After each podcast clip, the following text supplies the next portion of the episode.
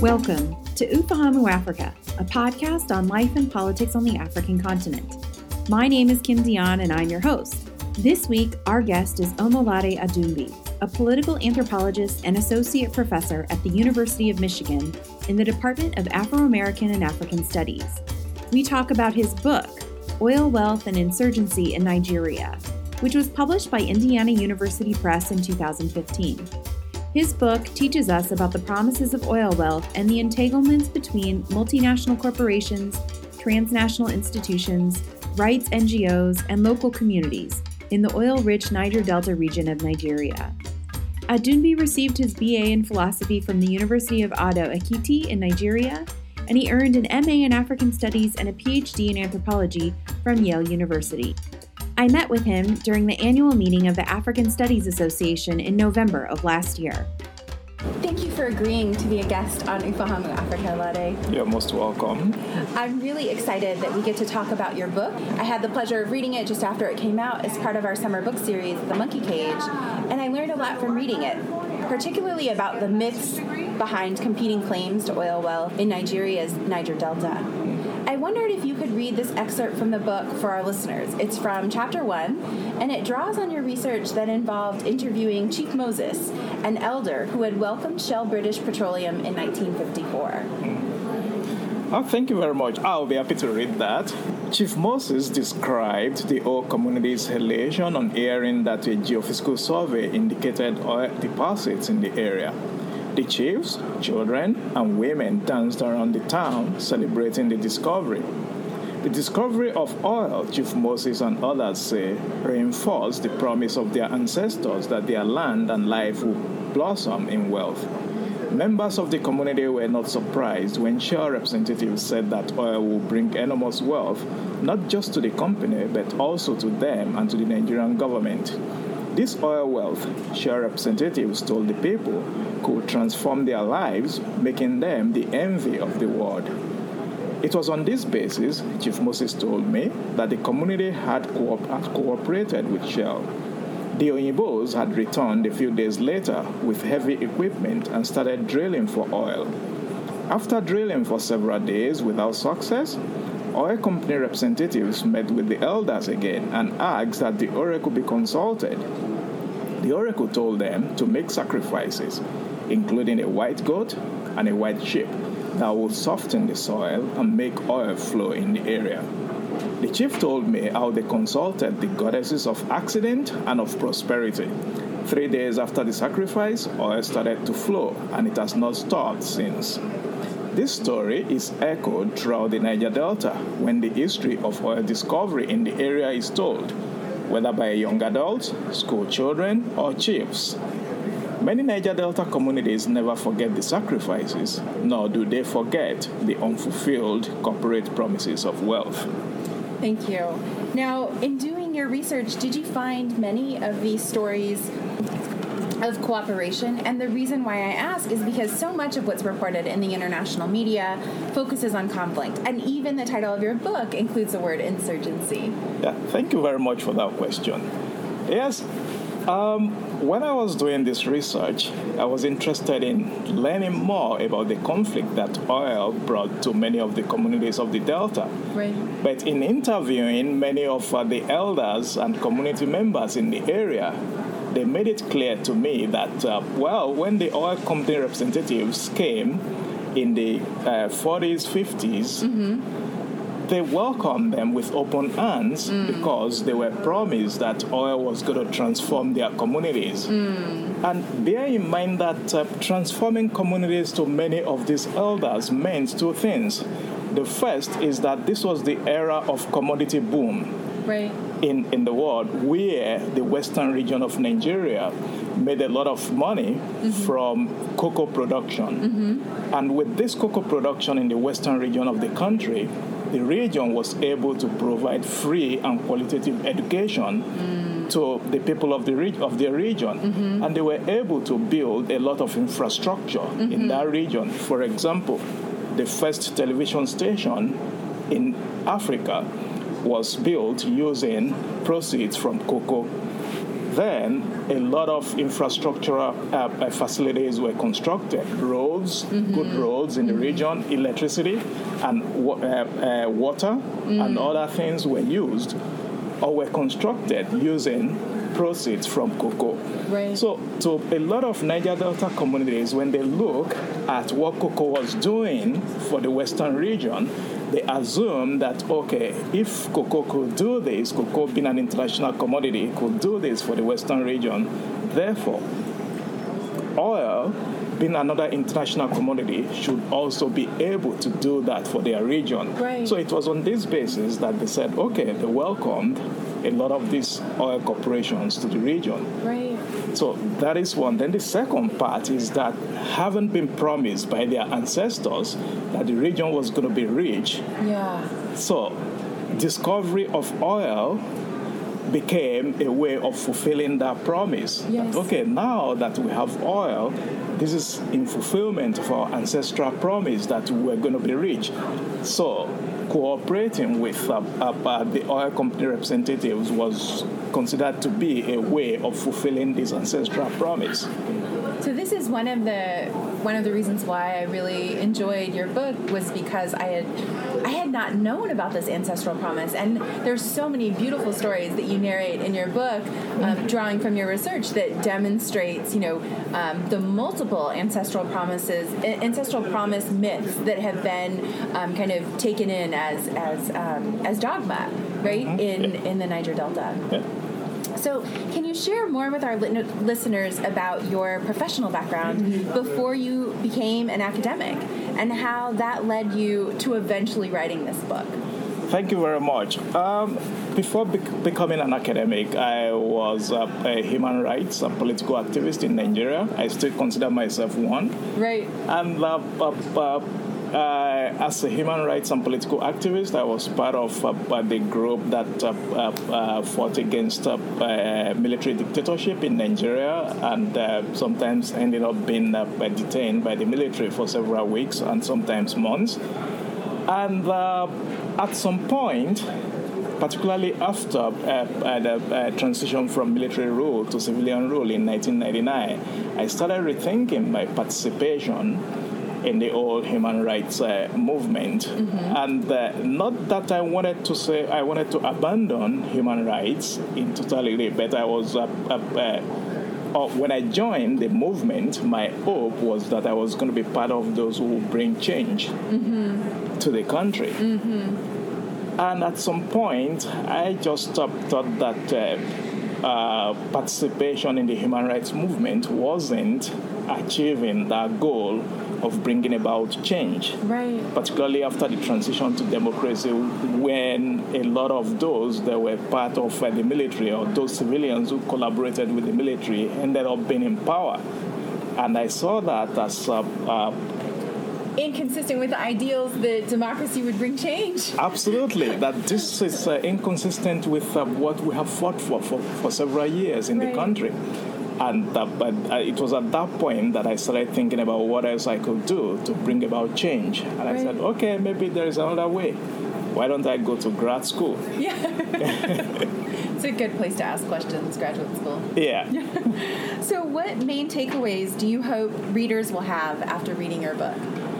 two things. The first is that uh, I wanted to write something that is uh, academic, but at the same time accessible to those who are not in the academy. That is one. But the second part is that a lot of literature on the Niger Delta before my before I wrote my book tend to focus on the conflict and why the government is doing uh, uh, what they're doing to the communities or why corporations are doing what they are doing to their communi- to the communities. So, uh, though, you know, I appreciate many of this work on the Delta, but at the same time, I felt that um, these materials didn't tell the story of the communities. Yeah. Not that you know that they didn't tell the story of the communities in a way that will project the voice of a lot of these community members. That what do these communities actually think about oil? What do they think about the corporations? Right. So, for me, rather than co- focus on the conflict, wholeheartedly. I wanted to change that debate. I wanted to change the discourse around uh, oil production in Nigeria, and I wanted to give voice to a lot of these community members whose voice had been lost in the old debate about oil production in Nigeria. So that was the motivation for the book, and I'm glad that uh, I was able to achieve that Definitely. in writing that story. Now, I want to ask you a question that was originally articulated by Vassar College political scientist Zachariah Mampilly, a friend of both of ours. Yeah. We're asking our guests to answer a question that Zach raised in episode 24. And this is part of a, a conference that Zach and I coordinated on uh, decolonizing African studies. So he asked six questions, but I'll just ask you one. Yeah. Who is the audience, real or imagined, for our intellectual work?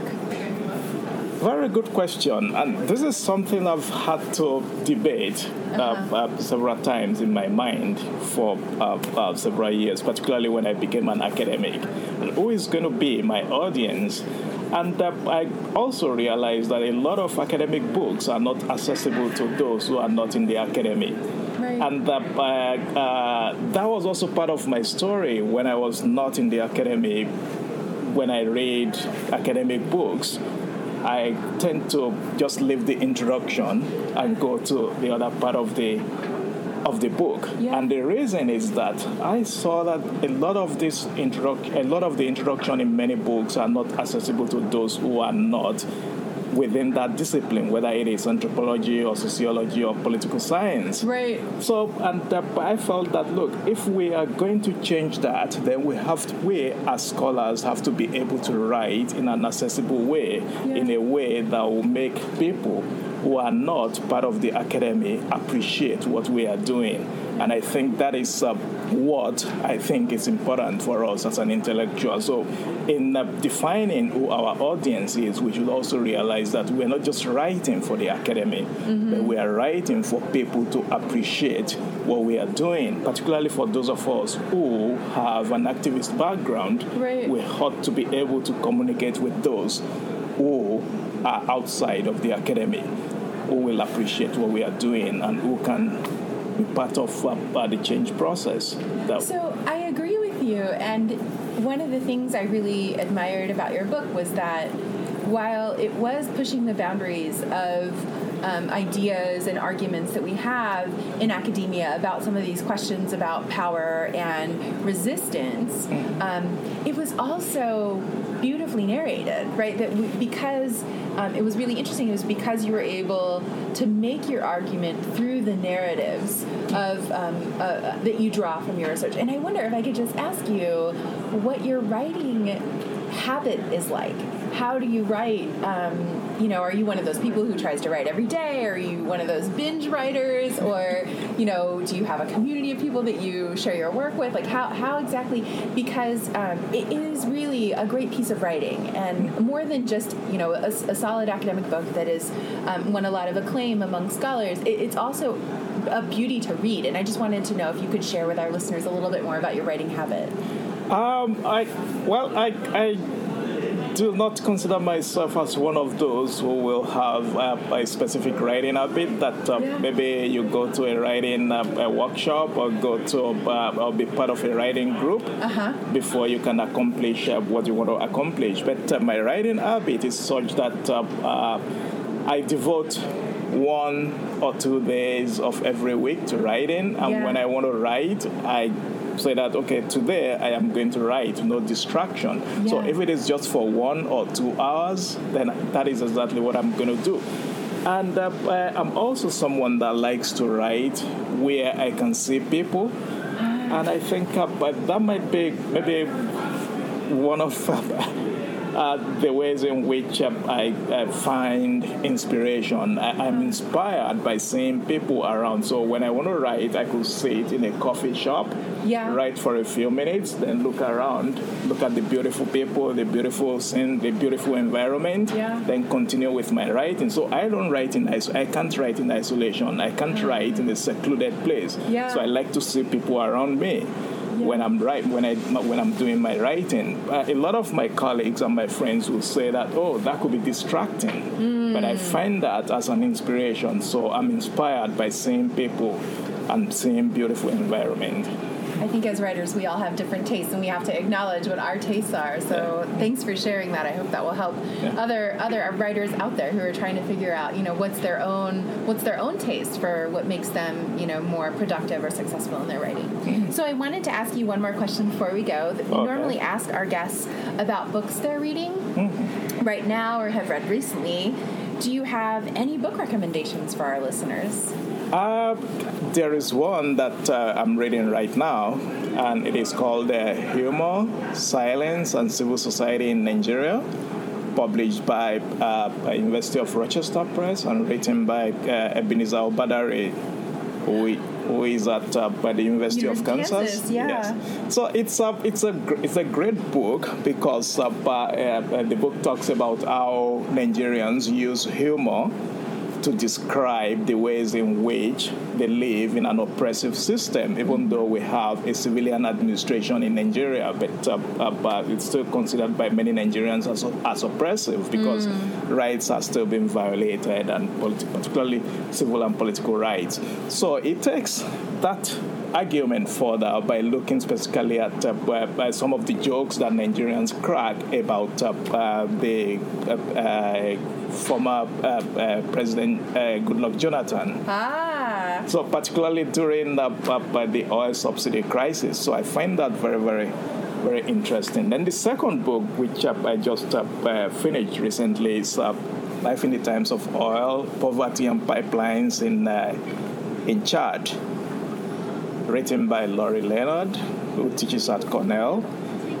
And it's a, it's a book that looks specifically at uh, how the World Bank was trying to help Chad manage its uh, oil proceeds. Mm-hmm. And uh, also how uh, a lot of Chadians who thought that oil belongs to them, mm. but don't see the uh, uh, uh, the wealth, the benefits of oil wealth, right. which the World Bank was managing for them because they thought that the Chadian government wasn't capable enough of uh, managing this wealth. But what I find interesting about the book, there is a particular chapter in the book that talks about uh, uh, waste management. What do we what do we consider as waste? So waste as wealth. So that waste what some corporations or what oil corporations might consider as waste, for example, containers containers and items that will basically recycle here, a yeah. lot of these community members will turn this waste into wealth and yeah. say, oh, these things, these things are still useful to us. They, they, make, they make good use of uh, some of uh, these materials. So that's uh, uh, the second book that I just uh, finished recently. Thank you. You're thank welcome. you for those recommendations, and thank you for joining us this week on Ufahamu Africa. You're most welcome.